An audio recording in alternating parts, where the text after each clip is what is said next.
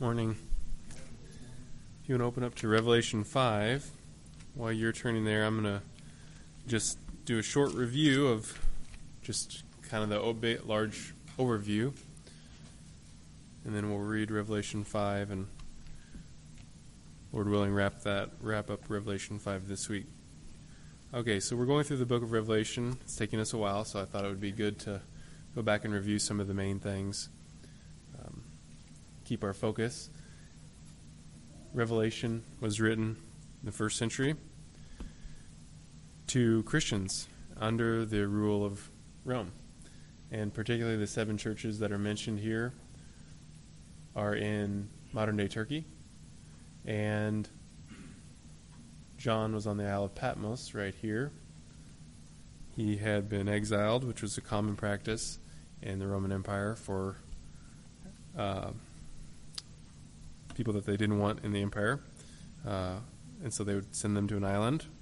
And he was there.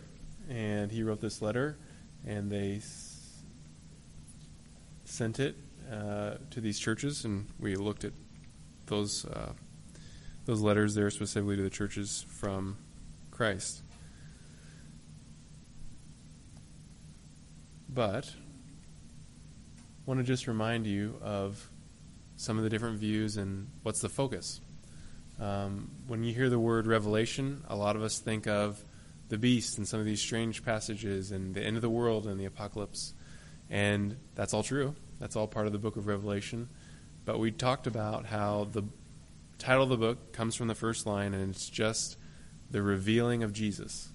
And if I had said, open up to the revealing of Jesus, chapter 5, you might get a different feeling and a different even feeling of focus on what the book of Revelation is.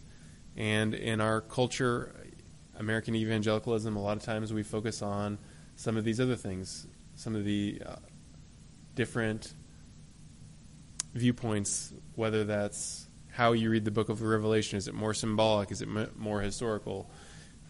The other big thing that comes up a lot is the millennium, and that comes up later in one chapter of the book. And there are different views, and we even name the views based on some of these secondary issues. But I want you to remember as we go through this what's the main purpose of the book of Revelation? Is it to figure out when the millennium is and to have the right position on that? Actually, no, it's not. And sometimes, many times, these secondary things become the main things. It's the revealing of Jesus. The book of Revelation is to show us Christ. It's a revelation from Christ, but it's a revealing of Christ. And if we get away from that, what can happen is each chapter, what we're doing is we're looking for clues about the millennium or clues about something else and missing the big picture, the important things that actually everyone agrees on. The big things, the main things in the book of Revelation are right here in the middle that whether you're postmillennial, premillennial, amillennial, or you don't know, we can all agree on that Jesus has authority, that he's in control, that God is in control, not ultimately the powers of evil or Rome that we need to trust, we need to have faith in Christ. Whether you think there's going to be a literal dragon or that's symbolic, or you think the millennium's going to have a rapture or not, no matter what, you need to have faith in Jesus. Where's forgiveness found? It's found in Christ, just like Andy was sharing on. We should obey Christ. Our response to his forgiveness is obedience. Where's our endurance found? It's found in Christ. Who's going to help us through these trials and difficulties? It's Jesus. Who should we glorify? Who should we worship and praise? Christ. And ultimately, back to kind of the authority of Jesus, there's ultimate victory over evil, and that's found in Christ, and that is going to be accomplished. And so we want to remember these are the main things and keep them center. Not that these things don't matter, but they're not the main things. And so I just want to remind you of these things and kind of our larger interpretive framework that we're going through um, in Revelation because it's important and it's encouraging. Think about it the reverse. What if I told you uh, we've got I've got the millennium figured out and we're going to spend the next year going over what it's going to be like. It's just not going to affect your daily life. that would not be good. that would not be an encouragement. And yet these things right here, the central things, these are things that we can take with us every day, wherever we are, and those are the important things. So I just want to remind you of that. And now let's jump into Revelation 5 here. And let's read it together. Then I saw in the right hand of him who was seated on the throne a scroll, written within and on the back, sealed with seven seals. And I saw a mighty angel proclaiming with a loud voice, Who is worthy to open the scroll and to break its seals? No one in heaven or on earth or under the earth was able to open the scroll or to look into it. And I began to weep loudly because no one was found worthy to open the scroll or to look into it. And one of the elders said to me, Weep no more. Behold, the lion of the tribe of Judah, the root of David, has conquered, so that he can open the scroll and its seven seals. And between the throne and the four living creatures and among the elders I saw a lamb standing as though it had been slain, with seven horns, seven eyes, which are the seven spirits of God, sent out into all the earth. And he went and took the scroll from the right hand of him who was seated on the throne. And when he had taken the scroll, the four living creatures and the twenty four elders fell down before the Lamb, each holding a harp and golden bowls full of incense, which are the prayers of the saints. And they sang a new song, saying, Worthy are you to take the scroll and open its seals, for you were slain, and by your blood you ransomed people for God from every tribe and language and people and nation, and you have made them a kingdom of priests to our God, and they shall reign on the earth. And then I looked and heard the sound I heard around the throne the living creatures and the elders and the voice of many angels, numbering myriads of myriads and thousands of thousands, saying with a loud voice, Worthy is the Lamb who was slain to receive power and wealth and wisdom and might and honor and glory and blessing. And I heard every creature in heaven, and on earth, and under the earth, and in the sea, and all that is in them, saying, To him who sits on the throne, and to the Lamb, be blessing and honor and glory and might forever and ever. And the four living creatures said, Amen. And the elders fell down and worshipped. Let's pray together one more time before we start. Father, just we need you every day. We need you, especially to have understanding of your word. I pray it would be clear and helpful and affect our daily life. We look to you for help, and we trust and believe that you're going to help us by your Spirit because of your word and your promise. I pray you glorify your Son and help us to love you more um, in light of your word. Amen. Okay, we're going to look at Revelation 5. Last time we looked at one specific aspect, the scroll that was open, and what was that, and how does that apply to us. Today we're going to look at a basic concept that really underlies this whole section this slain lamb. What does it mean that we're ransomed people? What does it mean that this lamb that was slain, that he's the, he's not only slain but he's the conqueror? How does this how do we understand this? And like I've shared before that one uh, commentator believes that the book with the most references to the Old Testament is the book of Revelation. And as we go through the chapters, there's times where we just don't have time to look back at similar passages in the Old Testament. But this particular passage is so important, and this idea of the Lamb is so important. I feel like it'd be good to take a week to just look at what is this referring to? What's the Old Testament background here? And really, what is sin? That we really need a, biblical, a true view of what sin is to really understand well the whole Bible, but the book of Revelation and this slain lamb specifically. And so we're going to look at this slain lamb and think about sin, what it, we're learning about sin. Just the fact that Jesus had to come and die. What does that mean? What is it teaching us about sin? And so there's a lot of Old Testament references here, and I'm going to try and do it in a way that's not dr- not as dry, more interesting as best as I can. But we want to understand this big concept that's so important for our lives sin. What is God's view of sin? And why did the lamb have to be slain at all?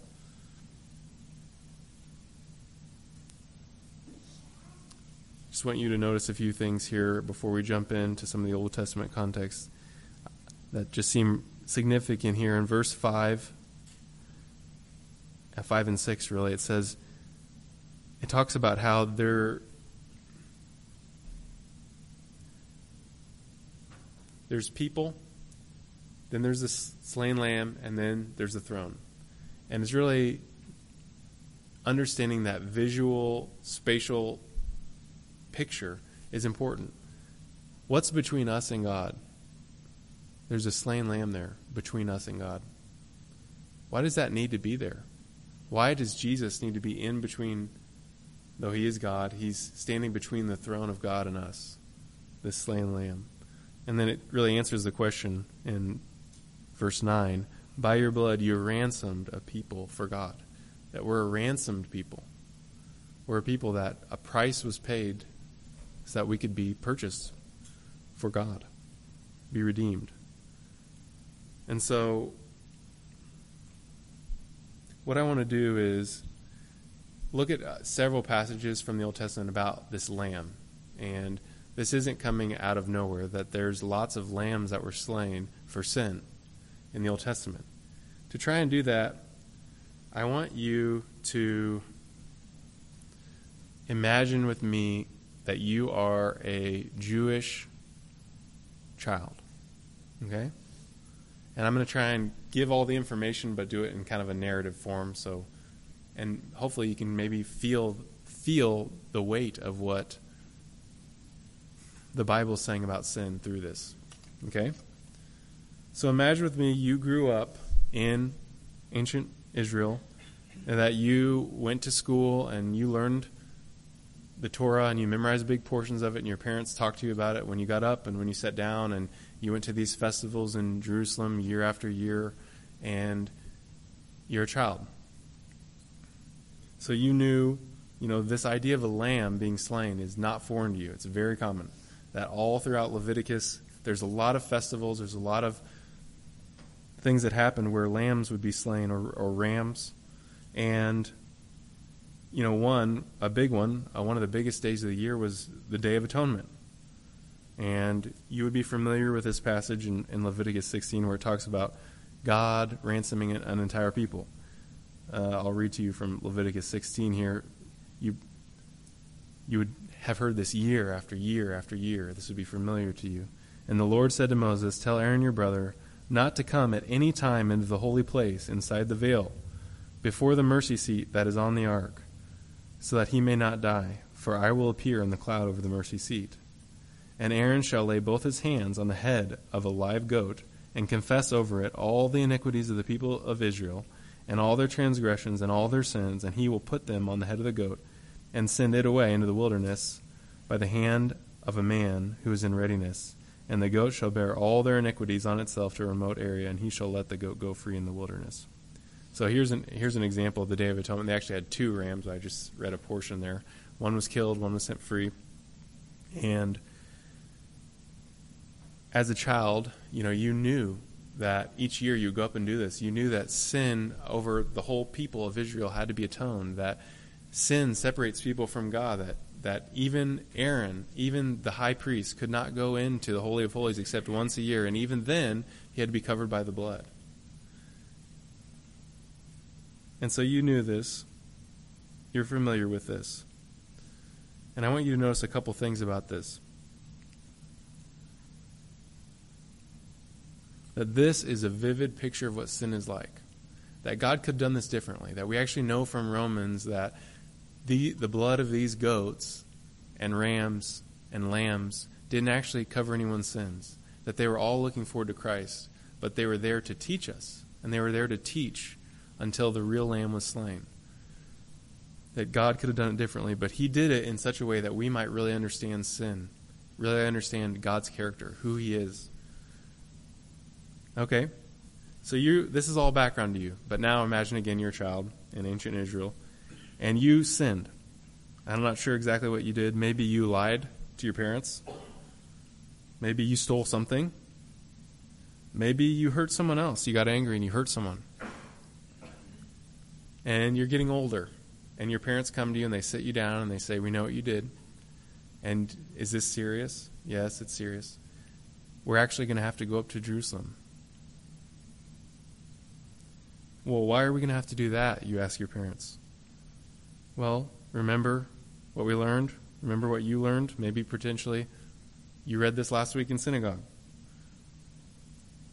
Remember when when someone realizes their guilt, this is Leviticus 5, when he realizes his guilt in any of these sins and confesses the sins he has committed, he shall bring to the Lord as compensation for his sin that he has committed a female from the flock, a lamb or a goat for a sin offering, and the priest shall make atonement for him for his sin. So you might say to your parents, Well, I've never had to do this before. Well, you're getting old enough to where you need to do this now. But don't they sacrifice a, a ram on the Day of Atonement? Yes, they do, for the whole flock of Israel. But you need to go and sacrifice for your sin. Because what you did, you knew it was wrong. Didn't you? Yes. Well, let's go out to the field and we're going to pick out a goat. We're going to pick out a lamb. And you go out and you, you look. And you have to pick out a lamb.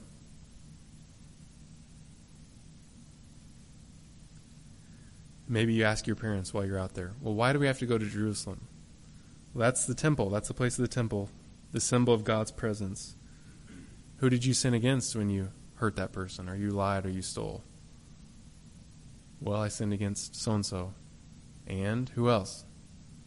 God. So we need to go. Your sin is before God and against God.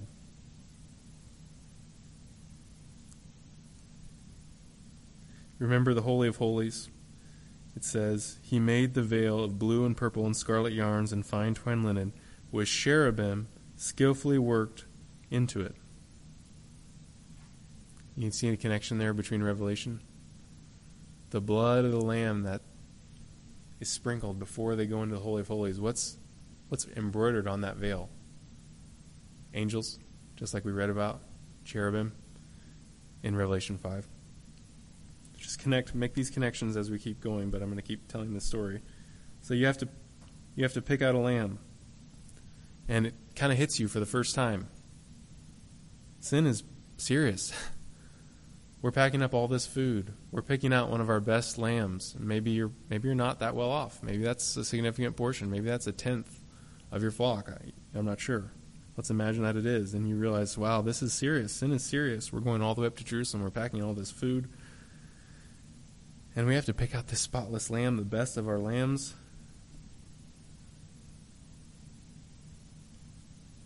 And it's going to have to die for my sin. Sin is serious. It's costly, costs something.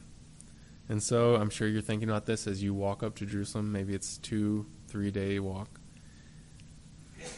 and you have that feeling of guilt in your gut, you know, when you got caught, you know what I'm talking about? And you just you just wish you never did what you did. But here you are. Maybe it's your dad. Let's assume it's your dad going with you up to to Jerusalem.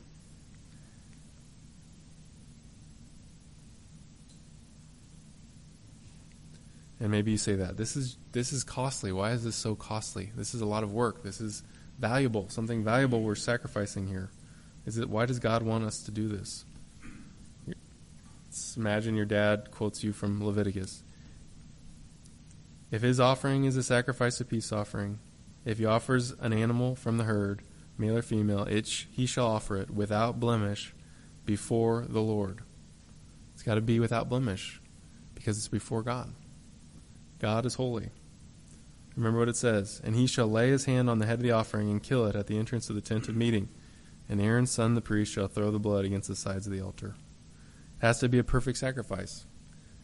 It shows that the perfect lamb is dying in our place because we're imperfect. The perfect taking the place of the imperfect. Okay, so you go up, you finally get to Jerusalem, you're in the temple, and you're waiting your turn. You got your little lamb there, maybe it's a rope's tied around its neck and like a little leash or something, or maybe you're carrying it in your arms, and you are waiting for your turn. And you finally you see people ahead of you you finally get up there and there's the priest. And it's time to sacrifice this lamb. And your father says now put your hand on the head of the lamb and confess your sins. Can't the priest do that for me maybe you ask? Maybe the priest steps in and he says he leans down and he says your sin is personal between you and god it's the one who sinned who places the hand on the head of the lamb. Don't you remember that when I sin as a priest, I'm the one who lays my hand on the head of the lamb? Remember, it says, If it is the anointed priest who sins, thus bringing guilt on the people, he shall offer for that sin that he has committed a bull from the herd without blemish to the Lord for a sin offering, and he shall bring the bull to the entrance of the tent of meeting before the Lord, and lay his hand on the head of the bull, and kill the bull before the Lord. And the anointed priest shall take some of the blood of the bull and bring it to the tent of meeting. You see, if I sin, I lay my hand on the head of the bull or the lamb, and I offer it. But I did not sin this time. You sinned. Remember what it says? it says, He shall lay his hand on the head of his offering and kill it. And Aaron's sons, the priests, shall throw the blood against the sides of the altar. It's you to lay your hand on the head of the lamb, and it's me to throw the blood against the altar. And it begins to sink in. You feel the personal responsibility and the consequences and the weight of sin. This is a serious thing. It's Maybe what you say to the priest is, I didn't mean to do it. it. It just came out. Maybe I said something I shouldn't have said, or I took a swing at that without thinking. I, surely we don't. Maybe we don't have to do this if I just I really didn't mean it. Maybe you're still talking to the priest, and he says, "Remember, it says if any one of the common people sins unintentionally in doing any of the things that by the Lord's commandments ought not to be done, and realizes his guilt or the sin which he has committed." and it's made known to him, he shall bring for his offering a goat, a female without blemish for the sin which he had committed, and he shall lay his hand on the head of the sin offering and kill the sin offering at the place of the burnt offering, even if you didn't mean it, even if you did it out of anger and you, you wish you could take it back. Even unintentional sins, you need to sacrifice. And so you put your hand on the head of the lamb, and I'm sure there's tears rolling down your face and you have to cut. Cut that lamb, and blood. Blood spills out. Vivid red blood. You remember, God didn't have, God made the world. He could have made blood brown, or green like grass, but it's a color that we hardly ever see. And it's vivid, and it's striking, and shocking. And it spills out, and the priest takes some of the blood. There's probably blood on your clothes, splatters of blood. And there's definitely stains on the priest's clothes. And there's blood all around. There's stains on the altar, and he throws it.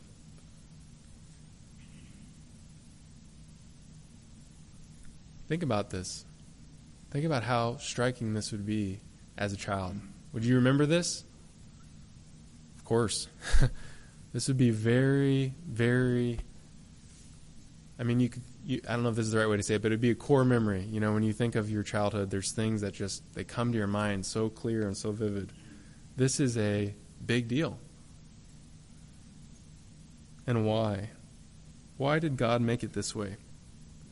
I mean, think about all the things that, that in this imaginary story we realize, you know, that this picture of sin. Sin has a lasting effect. Maybe your father said something to you this that lamb died and it's not it's dead. It's permanent. Sin has a permanent effect. Sin has a lasting effect. See the stains on your clothes? Sin is like that. Sin stains. Sin is destructive. The sin we commit hurts people. It destroys things. Lies destroy trust. Sins destroy relationships. Sins destroy people. And sins deserve punishment sin is very destructive. And I want you to know that. That it seems like not a big deal to make fun of a kid or to bully a kid or something or like that, but it is. It hurts. And that effect affects your soul and it affects that person for the long term. It's destructive. And so God made it to where you see the destructive effect of sin. You see the lamb die. You see something good be destroyed because that's what sin does. And it's costly. It's costly to take a lamb. But you know what's even more costly? Your relationship with God. That there's a costly sacrifice, and yet it's there. God made a way for you to restore that relationship with God that's being broken by your sin. Sin is painful. Sin is painful. God is showing you how hurt how hurtful and how painful sin is to God, but also to people, to you. Maybe your dad on your way up to Jerusalem talked to you about Cain and Abel. One of the second story about sin in the Bible, Cain and Abel. And when Cain killed his brother, who did that hurt? Well, that hurt a lot of people, right? Think about just Adam and Eve, how costly, how painful that the secondary effects of that sin was. Their son died. They lost their son. And then their other son's punished and driven out. They, they lose both their sons to one sin. A family is destroyed, trust is destroyed, a son is destroyed, and another son's gone. And though not all our sins are like that, all our sins are painful and costly. And what about personal nature of sin? Each one of us will stand before God for our own sin. Just like they had to put their hand on the lamb and they had to confess their sin. It's personal, it's between us and God. Yes, there was this sacrifice of the lamb for the whole people, but there was also the personal nature that each person had to put their hand on, on the lamb for their sin. So that kind of wraps up that. Hopefully that kept your interest rather than me just reading the verses and giving facts. But now it's connected to Revelation, okay? All that was a picture of what happens in Revelation. You see the real lamb, Jesus, who was slain. You see not just embroidered angels, real angels. You see not just the Holy of Holies, which was a symbol of God's presence, you see God's actual heavenly throne. And in between the throne and us is the slain lamb, just exactly the same as here. Except, you know, it's intensified. This whole picture, all the same things, and yet higher stakes. That if if you would have felt pain seeing that that lamb, that innocent lamb die, how much more Jesus, the Lamb of God, right? If it's if you're sad about the destructive nature of sin, as that seeing the dead lamb, how much more Jesus? How much more painful? How much more costly? And yet the personal weight. It's not just a lamb, it's actually God Himself who became a man to die for us. Why talk about all this? We've got to understand what sin is the nature of sin, the costly nature of sin, how it separates us from God if we're going to worship like they do at the end of this chapter. Why are they worshiping? Because they see that the Lamb has ransomed a people, that the Lamb made a way to bring us back to God, that the Lamb ultimately is going to conquer evil. He's the Lion of Judah. Here's our conqueror. How did he conquer? He conquered through his death on the cross and he brought ransomed to people for God from every tribe, tongue, people, and nation. He made us a kingdom of priests so that we might reign on the earth. We have to understand all these things. We have to understand the personal nature of sin, the costliness of sin, the destructive nature of sin, the lasting effects of sin to really begin to fully worship Jesus for who he is. If we really understand that our sins separate us from God, we can begin to praise Him for ransom, ransoming us and restoring that relationship. If we really understand that we were slaves to our sin, we couldn't have ransomed ourselves, that we were stuck, then we can begin to praise Him for freeing us. If we really understand the seriousness of sin and the costliness of sin, then we can appreciate forgiveness. If we really understand the pain and that the blood washes us. It's a painful, costly washing. The more thankful. We see the destructiveness of sin, and we can be thankful that God takes sin seriously. It would be no it would not be a good God who saw Cain kill Abel and say, That's okay, no big deal. That's not a good God. God takes sin seriously. Think about Luke 7:47. It's it's the story about the prostitute that comes to Jesus and walks washes his feet with her hair. Remember what Jesus says? Therefore I tell you, her sins, which are many, are forgiven, for she loved much, but he who is forgiven little loves little. If we have a small view of God and the seriousness of sin is little in our eyes, we're going to love little.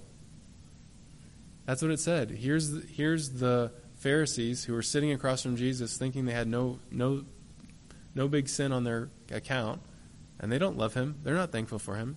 And here comes this prostitute who's wiping his feet with her tears and her hair. And what does he say? She realizes how much she's been forgiven. That's why she loves me so much. And so, as we read this section on the slain lamb, all this understanding of sin from the Old Testament is underneath it. The seriousness of sin, the costliness of sin, the painfulness of sin, the destructiveness of sin, that sin separates us from God. And if we don't understand that, we're not going to be able to worship in the same way. And we're not really going to be able to understand Revelation, the whole book. I mean, we really have to have this understanding of sin to appreciate forgiveness, appreciate what Christ did for us.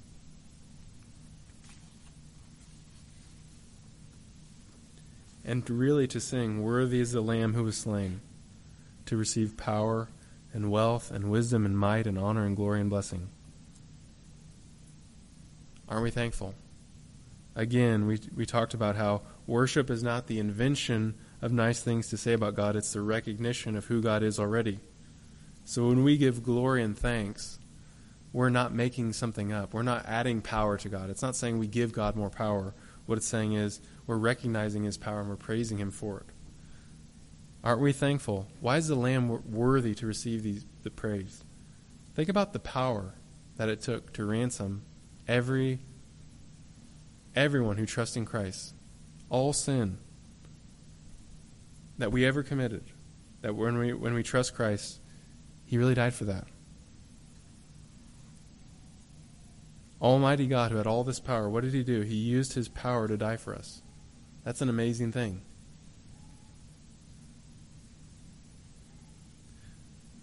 I've used this illustration before, but imagine there's a judge who decides every time he somehow, maybe it's, who I don't know how it works, but every time he has to hit the gavel and say guilty, to feel the weight of, of his decision, he actually feels the punishment somehow. He feels the execution. He feels it. And so, do you think when he hits that gavel, he, he does it with a sense, more sense of weightiness? Of course right?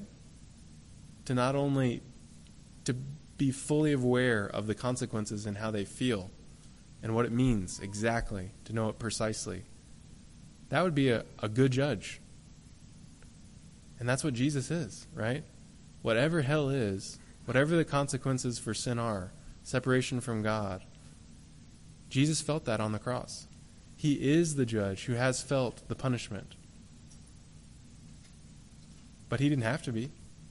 He could have been a distant God who never came down, who never walked in our shoes, who definitely who never died. And yet he chose to for us. Isn't he worthy to receive praise for his power? That's what an all powerful God decides to do. That's what the lion of Judah looks like is a slain lamb on a cross. That's remarkable. And it's praiseworthy. You know, the word wealth here, he's worthy to receive power and wealth. The word wealth is just the word plenty plenty, abundance. Like the idea of the whole earth as the Lord's. Think about how, how have we done as human beings control what little control we have over the earth? Isn't Christ, isn't this slain lamb worthy to receive plenty, to receive control of everything? Absolutely. He's the one who redeemed it. He's worthy to reign. We want him. We want him to reign. Wisdom. He's worthy to receive wisdom. He's already all wise, but we're talking about praising him for his wisdom. How is it possible for God both to take sin seriously and clear the guilty? To hate sin and yet forgive sinners and love them? The cross. I, not something we would have thought of. The wisdom of God, something we never would imagine, this slain lamb for us worthy to receive power and plenty and wisdom and honor.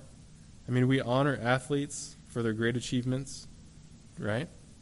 They get literal crowns uh, at this time at Rome. And yet, there's nothing in all of history that can be compared to Christ's death in terms of achievement. Even, even from a secular perspective, people, historians that aren't Christians, that don't appreciate what Jesus actually purchased in terms of spiritually, that he w- washed us by his blood, even, even from a secular perspective, they're saying that Jesus' death was Jesus' death on the cross and his life was one of the most significant events in history that changed the trajectory of the world. That's amazing. But we know it's more than that. Not just a historical, great historical event that affected history to today. It's more than that, although it is that. It's a spiritual victory over death and sin that started on the cross but goes on into eternity. We can thank him. Let's honor him for what he's done for us. I mean, think about it this way. How strange would it be if you went out to the field as that little child to pick up pick a lamb and somehow a lamb came up like into your arms. And and maybe maybe it's like when God made the donkey talk and you said, you know, I've got to sacrifice one of the lambs. You don't want to be the one and maybe God opened the lamb's mouth and it says, I do. I'll do it for you. That'd be crazy. That'd be shocking. But that's what Jesus did. That's what really happened. Much more than just a little lamb, but Jesus, God Himself. And these last two, glory and blessing, He's worthy to receive glory and blessing. You know, the word blessing is just, it's in Greek, it's two words smushed together good word. So it's just a good word. You're saying good things. You're praising. It's similar to the word praise. Why is Jesus worthy to receive glory and blessing? Well, just all these things we talked about. He's a glorious God who loves us, and it, seeing who He is makes us want to praise Him. How does this apply to our life? Well, there's several ways. I, worship is one that we just talked about. We should worship Christ for what He's done. We need to understand sin. We need to understand that sin is against God. It's not just that we hurt others, but that actually God Himself, we're sinning against Him.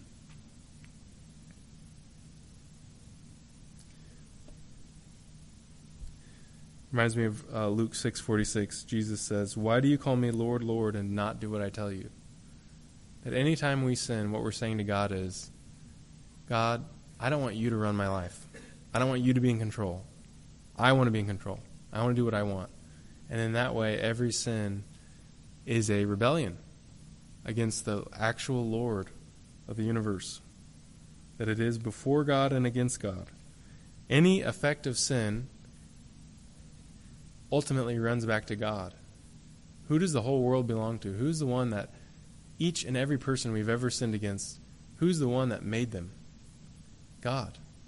We're destroying His creation, we're hurting His creation. It's God who's in control, and God, who we should be giving our allegiance to, but we're not. And it's God who's made these good things, and we're destroying them with our sin. Whether that's relationships, it could be spiritual things that are being destroyed, um, but also physical things. And the reality is that every sin is before God. Then we can see the amazingness that it's God Himself who comes and wants to restore that relationship.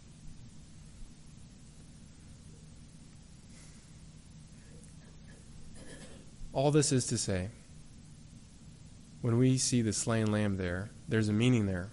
There's an understanding of sin, of the seriousness, of the separation from God, of who God is. And then, as a result of that, we give our allegiance and honor to God, and we ask for forgiveness. And maybe the most important way we can apply this is just the same way they had to put their hand on the head of the lamb and confess their sins, every single one of us needs to do that to Jesus. Jesus is the Lamb of God who takes away the sin of the world. And spiritually, we need to see his death on the cross and put our hand on his head and saying, It's me, it's my sins you're dying for. And really believe that. And really trust that. And really know that that blood is what sprinkles us clean and sprinkles the altar that makes our worship acceptable and sprinkles the veil that there is a reason we can go through is because of Jesus. And it's a personal thing for each one of us. Yes, Jesus died corporately for anyone who would come to him. It's a corporate thing. He's the, he's the day of atonement. He's the sacrifice on the day of atonement. But he's also the lamb that sacrificed individually for each one of us. And so I guess I could say, if you're not a Christian, this is what you need. I mean, you need to put your hand on the head of the lamb and, and confess your sins and realize the seriousness of sin, but the goodness of God for making a way. If you're if you already are a Christian, just to remember and to worship, wow. Just to feel the feeling again like, I'm so sorry, God, that you had to die for my sins. It's not fair. It shouldn't be this way. But I'm thankful that you did it for me, that it's it's fundamentally unjust that Jesus died for my sins, and it's wrong. And yet, I'm thankful. I'm, if I could, I wish it was the opposite. I wish I didn't. I wish I could take it all back and not sin and not have him have to die. But he did, and I did. And so I can say, I'm sorry, but thank you. And see in him my forgiveness, and my salvation, and therefore worship. Let's pray together. Father, we're thankful that you sent your son to die. Jesus, we're thankful that you were willing to die and that there is a way. I pray that we would really have an understanding of sin, of your holiness, of the serious nature of sin, the lasting effects. Um, have mercy. Have mercy on us. Thank you so much for making a way for us to come to you. We truly are sad just thinking about that it was our sin that you had to die for. And yet we're thankful. We're thankful that there's a way that we can our relationship can be restored. So we love you. You deserve all power and wealth and might and wisdom and honor and glory and we just praise you for who you are. And we thank you. And we do pray for our kids and for anyone who doesn't know you just that they would come to really see the goodness, your goodness, and your love towards us, and really trust you. We ask all this in your name, Jesus. Amen.